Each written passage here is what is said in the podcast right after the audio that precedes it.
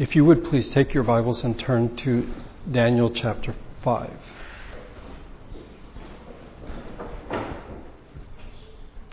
We come to the fifth chapter of Daniel and the fifth story uh, in this book. A story from which we get the expression, the handwriting is on the wall. I think it is a familiar story. But what we need to understand is that this is a story that is written in contrast to what we saw last Sunday in chapter 4. There's a contrast between Nebuchadnezzar and Belshazzar. And I would go so far as to argue that we cannot have a good understanding of chapter 5 if, in fact, we don't consider chapter 4. Because otherwise, what you're left with is another story of Daniel being able to interpret or to understand something and give the meaning to the king, and everyone's sort of wowed by what he does. Um, and so let's go on to the next story. There's much more to the story. Just briefly to go over chapter 4. Um, when we come to chapter 4, as I said last week, we could argue that God had dealt gently with Nebuchadnezzar. In chapter 1, uh, God shows by the example of Daniel and his friends that God's way is right versus Nebuchadnezzar. In chapter 2, uh, Daniel is able to interpret the dream, and it tells of God's eternal kingdom. Then in chapter 3, uh, he throws the three Hebrews into the fiery furnace, and he realizes that God is God over all. He is the one to be worshipped. That God, in a sense, deals gently, sort of prodding Nebuchadnezzar along the way. But when we come to chapter 4, things change. See, it seems that Nebuchadnezzar has gotten the message. And the message is that the Most High is sovereign over the kingdoms of men, which is repeated, by the way, three times in chapter 4. Um, yeah, but he's, he still hasn't quite gotten it. And so in chapter 4, a more radical approach is taken. So I mentioned last week, the structure of chapter 4 is A, B, C, B, A. So the beginning and the ending of the chapters deal with praise. They praise, Nebuchadnezzar praises the God of heaven. B is about the tree, this cosmic tree, this enormous tree that reaches to the heavens and people can see it from the ends of the earth. But Nebuchadnezzar doesn't know what this means. So C is Daniel giving the interpretation. Nebuchadnezzar is that tree. God has raised him up. But as in the dream, Holy One from heaven says, cut it down, so Nebuchadnezzar will be cut down. And Daniel calls on him to repent. It's really interesting because we will see in chapter 5, Daniel doesn't do that.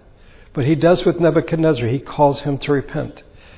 And then we go back to B, the dream again, now it is fulfilled. Now it's not just a dream. Nebuchadnezzar is walking around and says, Is this not the great Babylon I have built? And immediately he becomes like an animal. This is what the dream had foretold that he would lose his mind basically until he came to acknowledge that God is Lord, He is sovereign over all the kings. And he did come to see that. And then we come back to A, and that is praise. He praises God that He is the most high over the kingdoms of men. So we have basically gentle, gentle, gentle, and then finally in four, there's a radical approach. But Nebuchadnezzar seems to get the message of who God is. That's not the case with Belshazzar in chapter 5. Before we get into chapter 5, and there's a part of me that hesitates to bring this up, but um, I think it's important. There are things in chapter 5 and chapter 6 that people say are historically inaccurate. And therefore, since they are historically inaccurate, we should discount everything that Daniel says. Um, yeah, that's not the case, but I think things need to be sort of explained. As the chapter opens, we are told of King Belshazzar. And if you keep going through the chapter, you might think that he was the son of Nebuchadnezzar. In verse number 11, the queen says, Your father, Nebuchadnezzar. Um, in reality, Nebuchadnezzar and Belshazzar were not related by blood at all. In fact, what happens is that Nebuchadnezzar is overthrown by a man named Nabon, Nabonidus. And Nabonidus is the father of Belshazzar. Nabonidus was the king, and then Cyrus comes in. So technically, Belshazzar was never king. So why is he referred to as king? And people say, aha, the Bible has a mistake in it. Um, the reality is that uh, Nabonidus got sick, and he put his son as sort of a regent in his place. So, technically speaking, for a period of time, Belshazzar was acting as the king. Okay? You know, legally you could say he wasn't the king, but he's acting in the place of the king, but that's in fact um, what happened. Why is Nebuchadnezzar called his father? This is, this is not, I think, difficult to understand. In many cultures, those who come before you are known as your fathers, you know, your forefather. And particularly if you're in a, a position of power, you want to show continuity. Um, you don't want to say, oh, yeah, we're starting all over, this is a brand new beginning. You want to have a sense of continuity. So the fact that he is called, uh, that Nebuchadnezzar is called his father, I think is, is not a problem. Um, we were talking the other night that uh, in, in Hawaii, every woman is apparently an auntie, you know. Well, in those days, if somebody came before you, that person could be considered your father. What about Darius? We'll look at Darius in chapter 6. Um, technically, Darius did not conquer Babylon, it was Cyrus. Okay? Darius was appointed to rule in Babylon while, while Cyrus is going around and cleaning up, you know, and, and taking over. The Persians take over. Um, so again, that is not a problem. But I bring it up because, in fact, somebody may say to you, "Oh, you guys studied Daniel chapter five. Did you know there are all these historical inaccuracies?" And in fact, there are not. In fact, one of my concerns is that we will be distracted by these things and we will fail to get the point of this chapter, and that is a striking contrast between Nebuchadnezzar and Belshazzar, and particularly God's final word to Nebuchadnezzar and his final word to Belshazzar. What we see in chapters 4 and 5 is a story of Nebuchadnezzar who has a dream, judgment is pronounced, and he has a good end. In chapter 5, we have the story of Belshazzar who has a vision. He sees the hand writing on the wall. Judgment is pronounced, and he comes to a bad end. I think one of the things we see is that the Word of God can, in fact, give life and it can give death. And in chapter 4, life to Nebuchadnezzar, and in chapter 5, death to Belshazzar. The chapter opens immediately with a contrast between how Nebuchadnezzar treated the things of God and how Belshazzar does. Look, if you would, at the first four verses. King Belshazzar gave a great banquet for a thousand of his nobles and drank wine with them. While Belshazzar was drinking his wine, he gave orders to bring in the gold and silver goblets that Nebuchadnezzar his father had taken from the temple in Jerusalem, so that the king and his nobles, his wives, and his concubines might drink from them. So they brought in the gold goblets that had been taken from the temple of God in Jerusalem, and the king and his nobles, his wives, and his concubines drank from them. As they drank the wine, they praised the gods of gold and silver, of bronze, iron, wood, and stone. To see the contrast, we have to go back to the very beginning of Daniel. That when Nebuchadnezzar goes into uh, Jerusalem, this is not the second time when he finally destroys it, but he takes things from the temple of God. Um, and it says, These he carried off to the temple of his God in Babylon or Shinar and put in the treasure house of his God. Now, one might think that what Nebuchadnezzar did was, in fact, sacrilege. It's blasphemous. You take the things from the true God and you put them in a temple of a false God. But the reality is, Nebuchadnezzar showed respect. He was saying, These are sacred objects and I must put them in a place where other sacred objects are. I will put them in the temple of my God. Belshazzar, on the other hand, was treating them in a sacrilegious way, sort of adding a little novelty to his drunken orgy with his nobles, his wives, and concubines. I think Nebuchadnezzar would have never done such a thing as this. For all the things that Nebuchadnezzar did, he would have never taken the things that belonged to God and treated them with such contempt and such a disrespect. But I want to be clear, and we should be clear. Belshazzar and his nobles are not religious fanatics. Um, they are not, in fact, trying to put down the God of Israel. I think that's never entered their mind. They're simply having a good time and they're drinking, but they are treating something that is sacred or things that are sacred as just common things. They are not launching an anti God campaign. And as one commentator put it, they very casually put Daniel on the shelf. They're not persecuting Daniel, they're not persecuting the Jews, they're just ignoring them. Um, and the more I study Daniel, the more I see it as being so applicable to our situation today. In this country, I would say for the most part, we do not suffer persecution at all. If there's anything we suffer, it's being ignored. People just don't pay any attention to us. Daniel is there. Daniel has interpreted dreams. He is a wise man. He has given the king great advice. He's set on the shelf. One writer put it, they did not even respect him enough to bother persecuting him. Just, just ignore him. Now, the handwriting on the wall. It is in the context of this great banquet that something happens, um, which, as in the time of Nebuchadnezzar, the wise men, the diviners, the sorcerers could not interpret. And, and I mentioned this in the previous sermon. This really throws me because I would think, you know, make something up. you know, if you don't know what it is, make something up. But in several cases, we see they are completely stumped. They don't know what is being said. Verse 5.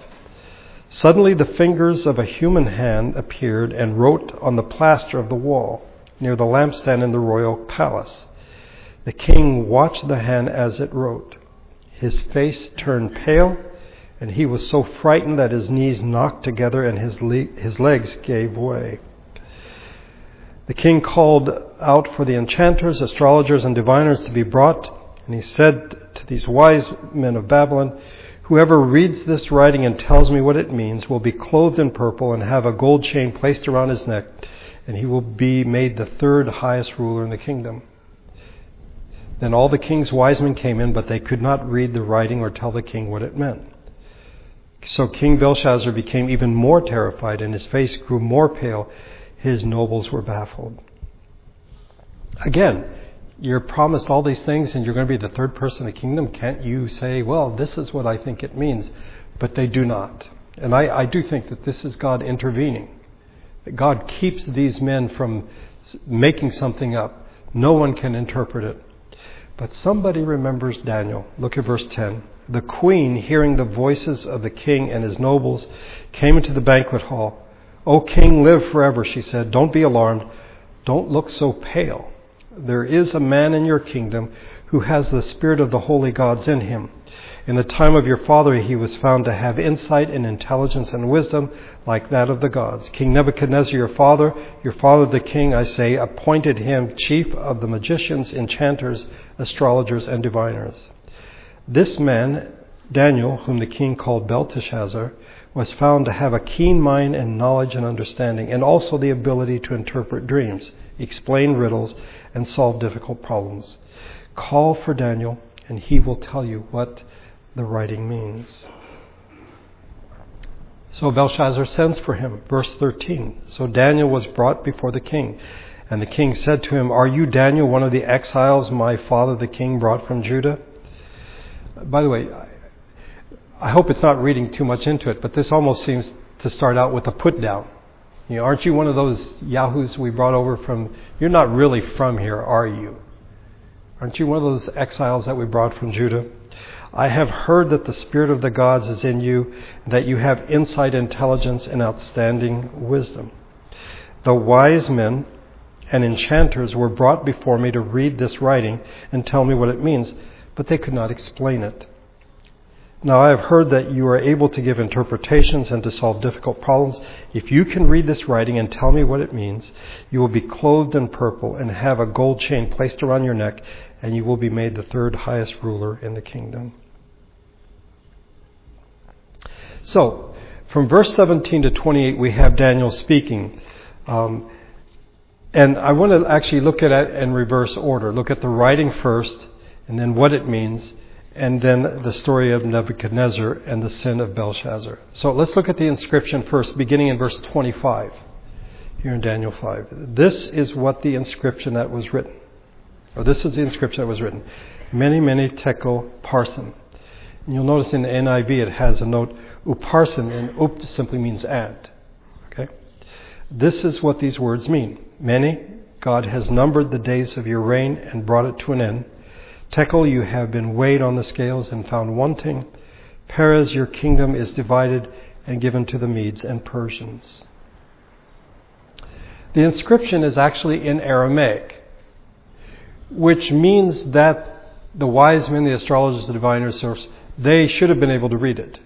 This should not have been, uh, been difficult for them. Aramaic, by the way, has no vowels. They have to be supplied. So these, there are 13 consonants in this inscription that are put there uh, on the wall. And uh, as is the case in some other languages, um, as in ancient Tagalog that I study, you have to supply. And sometimes it involves a lot of guesswork. What, what is missing? What is the vowel that should go here? But Daniel reads it and he says, it's mene, mene tekel parsin. Mene is actually, in the New Testament, uh, mina. It's a form of currency. It's equal to about 50 or 60 shekels. It's one of the larger, it's not as large as a talent, but it's, it's a large uh, denomination of currency. Tekel is the Aramaic word for shekel. And then parsim is the plural of peres. It's half a mina. Uh, if we could put the, it, well, what it has is, is descending order. And if we would put this into our modern situation, we would say dollar, dime, penny. That's what it is. Large denomination, then you go down, and then finally you have the smallest denomination, a penny. This seems to indicate that bad things are happening, that are going to happen, that you start out big and then you're sort of cut in half and then you go down and then you are simply a penny. This is not only going to affect Belshazzar, but his whole kingdom. Another way to see this is as David or Daniel interprets it, reckoned, weighed, assessed. And this is what Daniel reads. That in fact God has numbered, He has weighed you, He has re- counted, He has weighed, and you have been found wanting. Okay? God has, in fact, numbered the days of your reign. You have been weighed by God, and you have been found wanting. This sounds rather harsh. What's this all about? Let's go back to verse number 17. And it begins, Daniel begins by basically saying, yeah, forget whatever you want to give me as a reward. Okay? Um, he starts out, I would say, rather brusquely, if not even curt. Uh, he's rather curt. But Daniel answered the king, You may keep your gifts for yourself and give your rewards to someone else. Nevertheless, I will read the writing for the king and tell him what it means. And then Daniel basically begins to preach in verse number 18. Verses 18 and 19, the point number one in his sermon is that God gave Nebuchadnezzar his position. Babylon is a great empire because God made it possible. O king, the most high God gave your father Nebuchadnezzar sovereignty and greatness and glory and splendor. Because of the high position he gave him, all the peoples and nations and men of every language dreaded and feared him. Those the king wanted put to death, he put to death. Those he wanted to spare, he spared. Those he wanted to promote, he promoted. And those he wanted to humble, he humbled. Nebuchadnezzar had incredible power.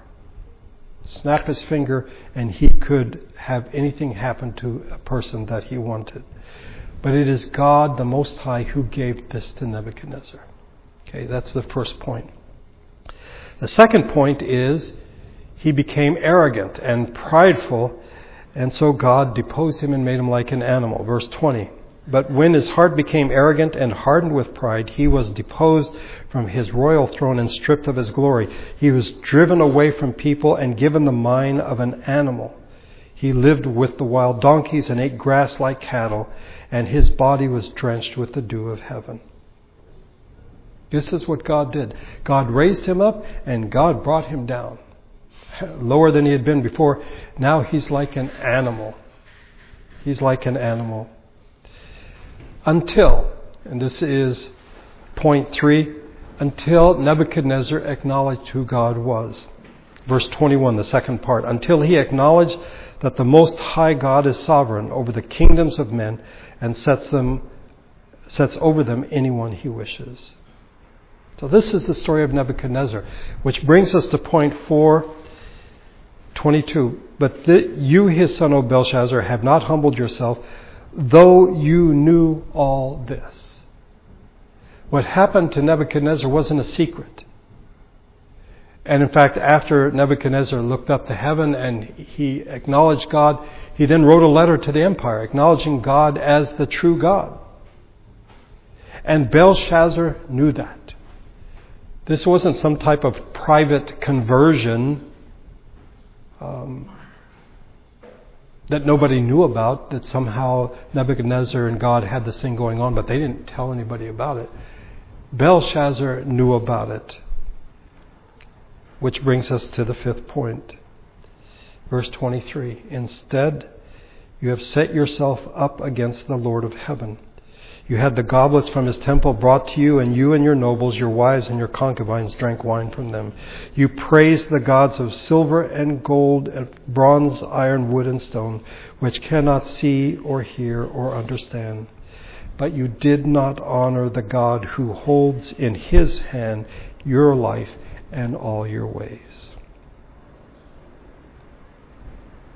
Handwritings on the wall, Belshazzar you treated the things of God with disrespect. You uh, defiled them. Even though you knew what Nebuchadnezzar knew. In a sense, everyone else shouldn't have to go through the process that Nebuchadnezzar did because once he came to see the truth of who God was, he proclaimed it to the empire. So people know. Nebuchadnezzar was great, and then suddenly he's like eating grass like a cow. Um, but then his sanity returns and he acknowledges that the God of Israel is the true God. Everybody knew this. Belshazzar knew this. And when he has the cups brought from uh, the treasury that belonged to the house of God, I don't know that he's necessarily thinking, oh, I want to disrespect God.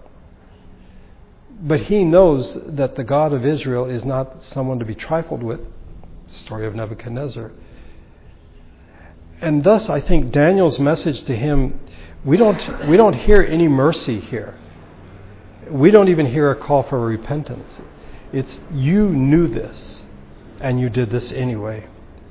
And so there's the writing on the wall. Mene, mene tekel parsim. God has numbered the days of your reign and brought it to an end. You have been weighed on the scales and found wanting. Your kingdom is divided and given to the Medes and Persians. We might think that what Belshazzar did was not a big deal. Nobody got killed, no blood, you know, no one was hurt. There's no inhumanity of man to man. He simply took some gold and silver goblets that were in storage. Nobody was using them anyway. And it seems that the God of Israel had abandoned his people. Um, you know, the temple's destroyed. So, yeah, it doesn't seem like a big deal. But what we find in Scripture, in the Old Testament, is that certain places, certain objects, certain persons are set apart for God's special use because of God's choice. It's not because of anything inherently good in them, it is because God designates them as holy. This is something Israel is told time and time again. Um, Exodus 19, this is as Israel comes to Mount Sinai the first time. Um, Although the whole earth is mine, I will be for you a kingdom of priests and a holy nation. In Deuteronomy 7, uh, we read, For you are a people holy to the Lord your God. The Lord your God has chosen you out of all the peoples on the face of the earth to be his people, his treasured possession. The Lord did not set his affection on you and choose you because you were more numerous than other peoples, for you were the fewest of all peoples. But it was because the Lord loved you and kept the oath he swore to your forefathers that he brought you out with a mighty hand and redeemed you from the land of slavery, from the power of Pharaoh, king of Egypt. Know therefore that the Lord your God is God. He is a faithful God, keeping his covenant of love to a thousand generations of those who love him and keep his commands. So Israel is known as God's holy people. Um, we have the Sabbath. It's a holy day. The Sabbath is holy. The tabernacle was seen as holy. The priests were seen as holy. What they wore was seen as holy. The sacrifices were holy. But what does that mean? I think another way to, to express it is to say that what God has put His name on is holy. So God puts His name on Israel, and therefore they are His people. His name is on the tabernacle, on the priest. Um, even the Sabbath is the Lord's day. The name of the Lord has been put on it. Which means that these goblets that have been taken from the temple, God has put His name on them. They belong to Him. The temple was holy because God, God put His name there. And what Belshazzar has done is to take that which God has put His name on and to use it in a very careless way, to treat it with contempt.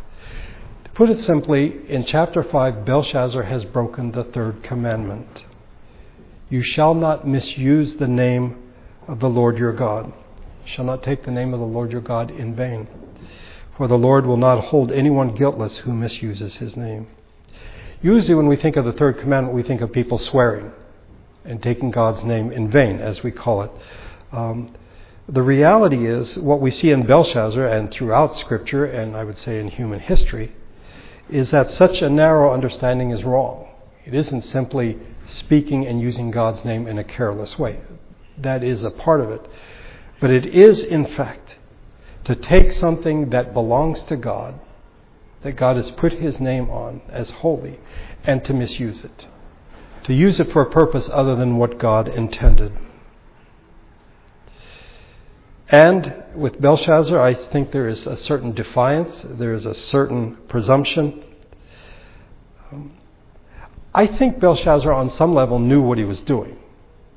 I, I, don't want to say that he's not culpable, that he's innocent, that somehow he didn't realize what he was doing.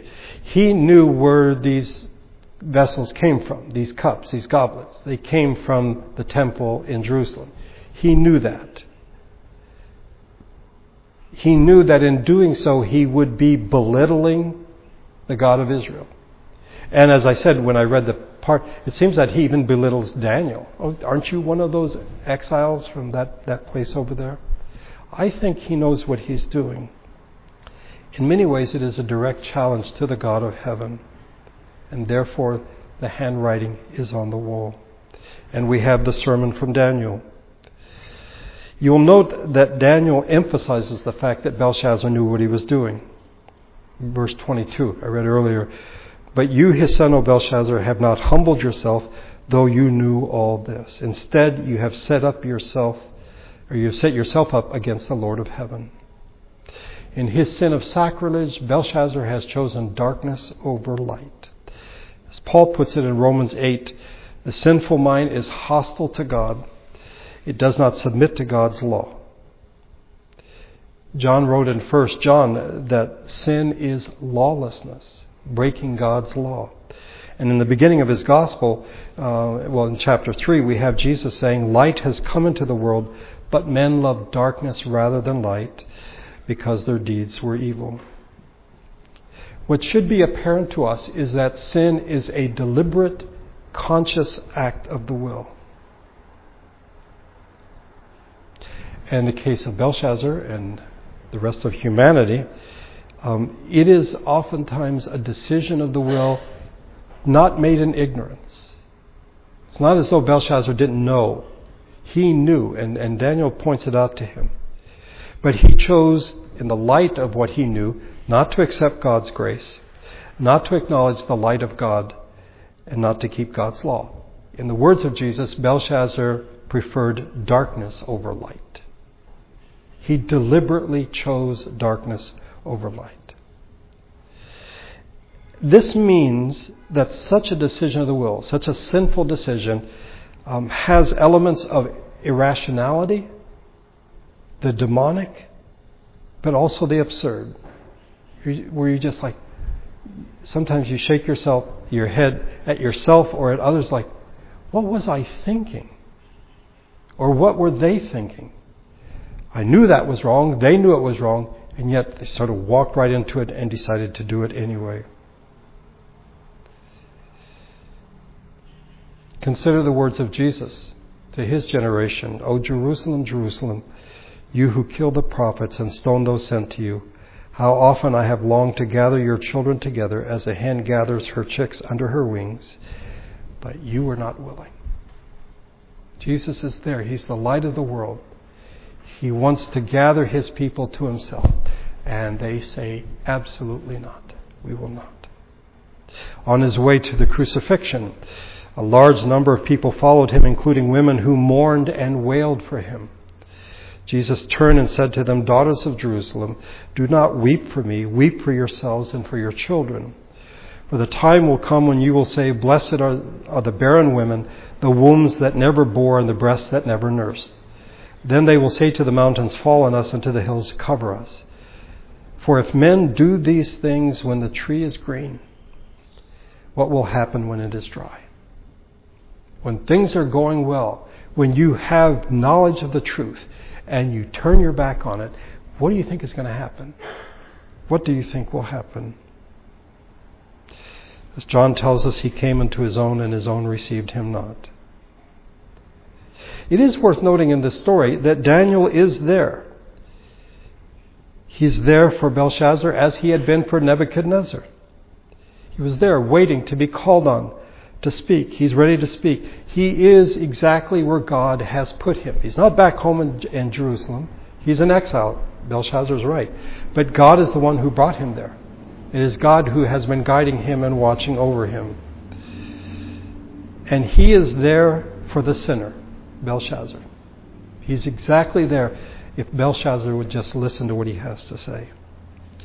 But, as I mentioned earlier, there is no call to repentance here as there was for Nebuchadnezzar in, to Nebuchadnezzar in chapter 4 My Lord, if only the dream applied to your enemies and its meaning to your adversaries. Daniel doesn't want to tell Nebuchadnezzar the bad news of the dream.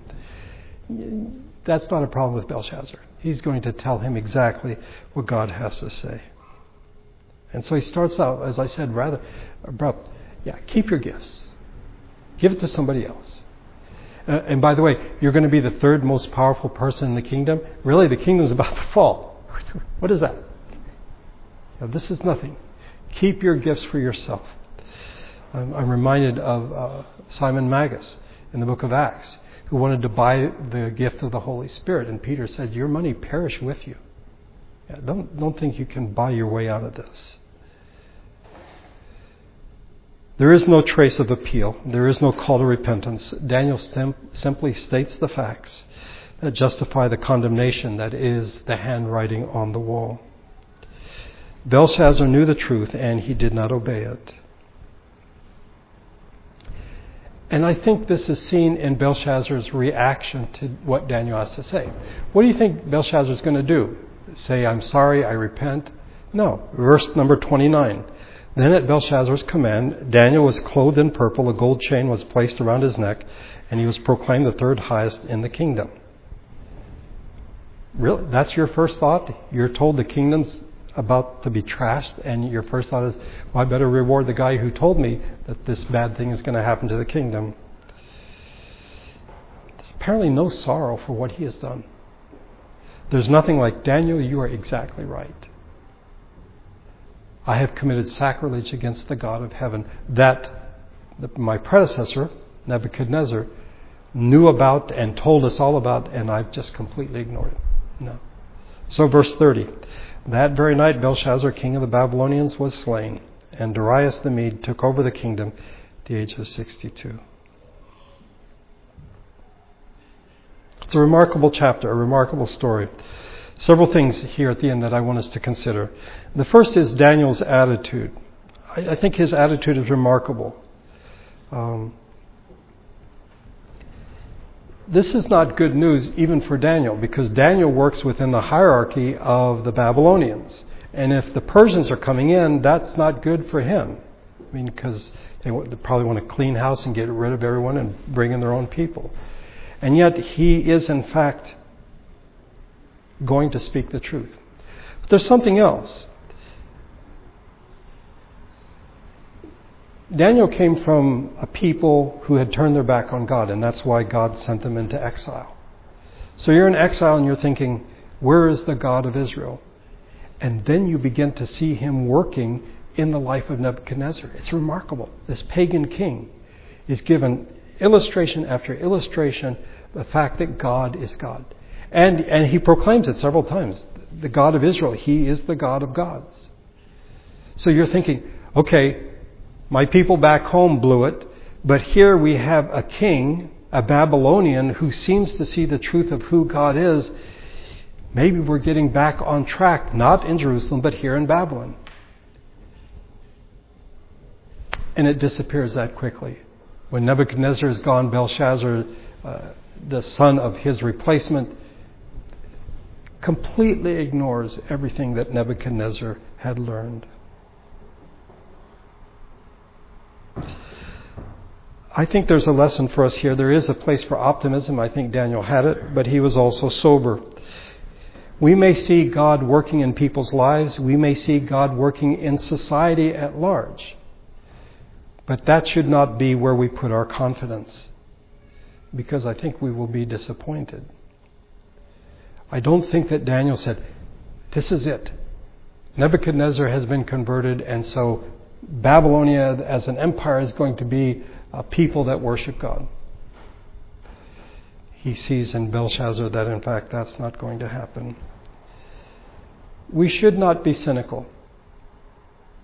I think that's very easy for us to do to think, oh, I saw this person and I thought they were a Christian, but then they, they went off and they did. Or we see in our country certain trends and we think, well, this is good. We're, we're getting, getting back on track. And then something happens, a certain election, and then, then people are freaking out. I think we need the attitude of Daniel. If Daniel was in Jerusalem or if he was in Babylon, if he was under Nebuchadnezzar or under Belshazzar, he's still doing the things that God has called him to do. We are not to trust in change, but only in the God who can bring about change. The God who speaks the word and brings it about. But if we look at human history, we know that just as people or as a people can change for the better, they can also turn around and go back to their old ways. If you've been reading with us through the Old Testament, we see that time and time again. That they they turn away from God and God rescues them and they turn back to God and then eventually they turn away from God again. Our hope should not be in change, a change that we may see or that we may anticipate. Our hope is to be in God. Jesus calls us to be salt and light. He does not call us to be somehow barometers of change that we are affecting by our lives.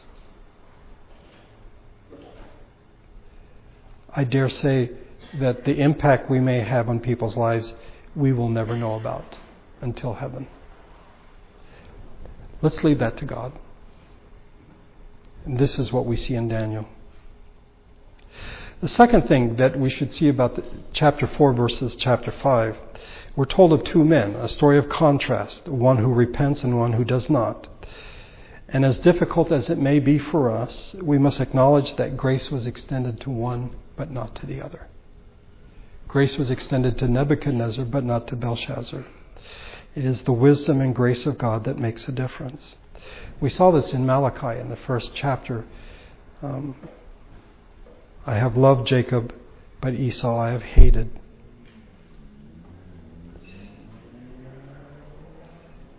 This is a profound mystery and one oftentimes that, if we're not careful, gets our hackles up because we wonder who is God to do such a thing. But we should also remember what we find in Micah Who is a God like you who pardons sin and forgives the transgression of the remnant of his inheritance? You do not stay angry forever, but delight to show mercy. And in that wonderful passage in Psalm 103, the Lord is compassionate and gracious, slow to anger, abounding in love. He will not always accuse, nor will he harbor his anger forever. He does not treat us as our sins deserve or repay us according to our iniquities. For as high as the heavens are above the earth, so great is his love for those who fear him. As far as the east is from the west, so far has he removed our transgressions from us. It is the grace of God, and God is a God of all grace. But in the case of Belshazzar, he deliberately chose, he knew, and he decided to desecrate the things of God. And no grace is shown. The third thing I'd have us consider is what are we supposed to do? I think the book of Daniel is appropriate for us. We are a, an ever shrinking minority, as the Jews were in Babylon. Um, we're surrounded by a pagan society. What is it that we are supposed to do? I think we can look to Daniel and look to God for wisdom. There are times when we are speaking the gospel to people that we can speak with gentleness. And there are times when we will speak with harshness. The, the mental picture I have of Daniel with Nebuchadnezzar is someone who's standing right next to him and he wants to hold him. He doesn't want this judgment to happen to Nebuchadnezzar.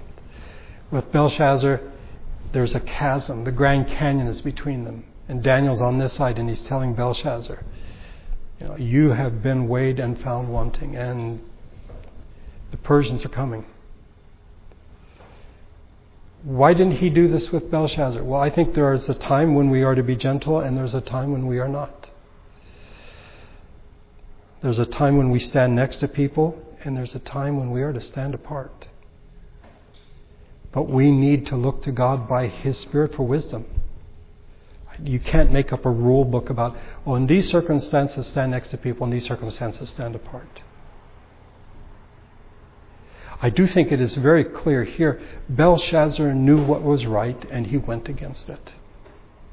And to someone who deliberately says, No, I will not do this, um, I don't know that yeah, here, brother, let me stand with you. I think there needs to be, okay, you're over there. You have chosen deliberately to disobey God. And I will tell you the truth.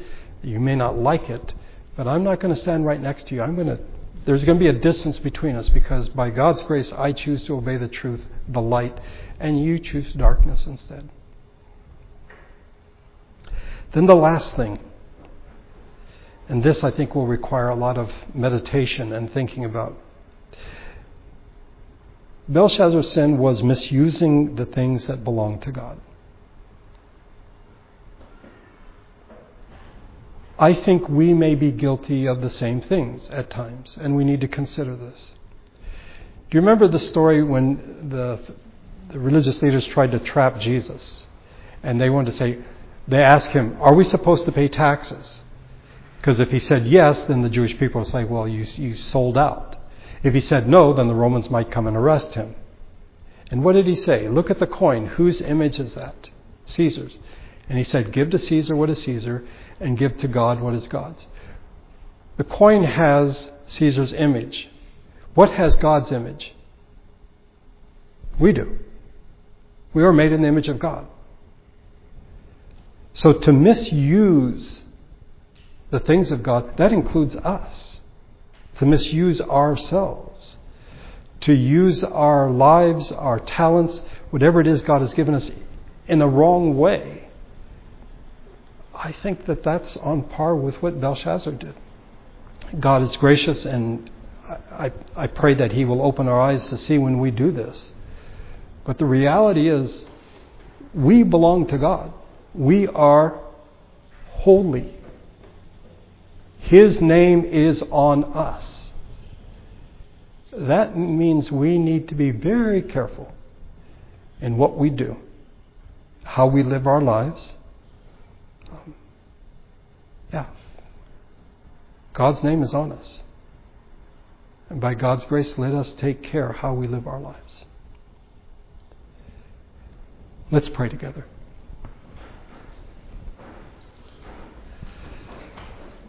Father, we thank you for this chapter.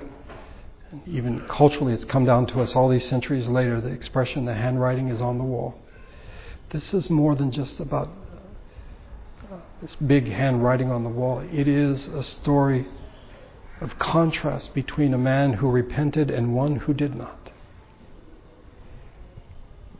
One who acknowledged you and one who did not. One who consciously chose to misuse your things, the things that had your name on them, that belonged to you. I thank you for Daniel. Seemed to matter, no matter what the administration, whether he's back home in Jerusalem or in Babylon, under Nebuchadnezzar Belshazzar, as we'll see next week under Darius, he is faithful to you. He trusts in you not in the changes that he sees happening. Oh, it must have been very exciting for him to see a pagan king acknowledge you. But his faith was in you. We live in a time when we find ourselves so easily excited by pol- politics, by political things, where we see possible change, or we despair over the impossibility of change somehow our eyes are taken off of you. As we walk through this world, as we speak to people, may we consider Daniel's example. That sometimes we speak gently, sometimes harshly, but may we look to your Spirit for wisdom. I think we don't have this wisdom on our own. And above all, may we recognize that you have put your name on us. We are your holy people. We have the name of God on us. We are to be careful.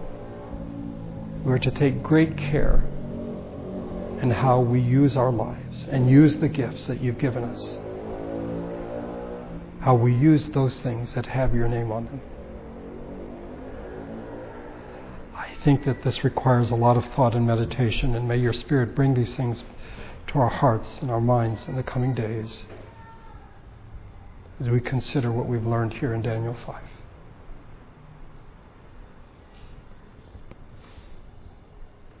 All things belong to you, our health, and so we pray for those that are sick, for Nia and for Gia.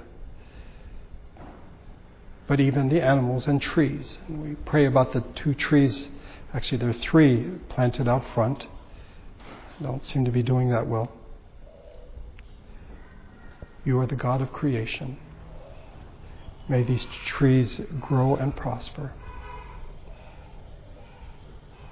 and show your beauty to the world. Thank you for bringing us together today to worship you. May your spirit and your grace go with us. I pray in Jesus' name. Amen.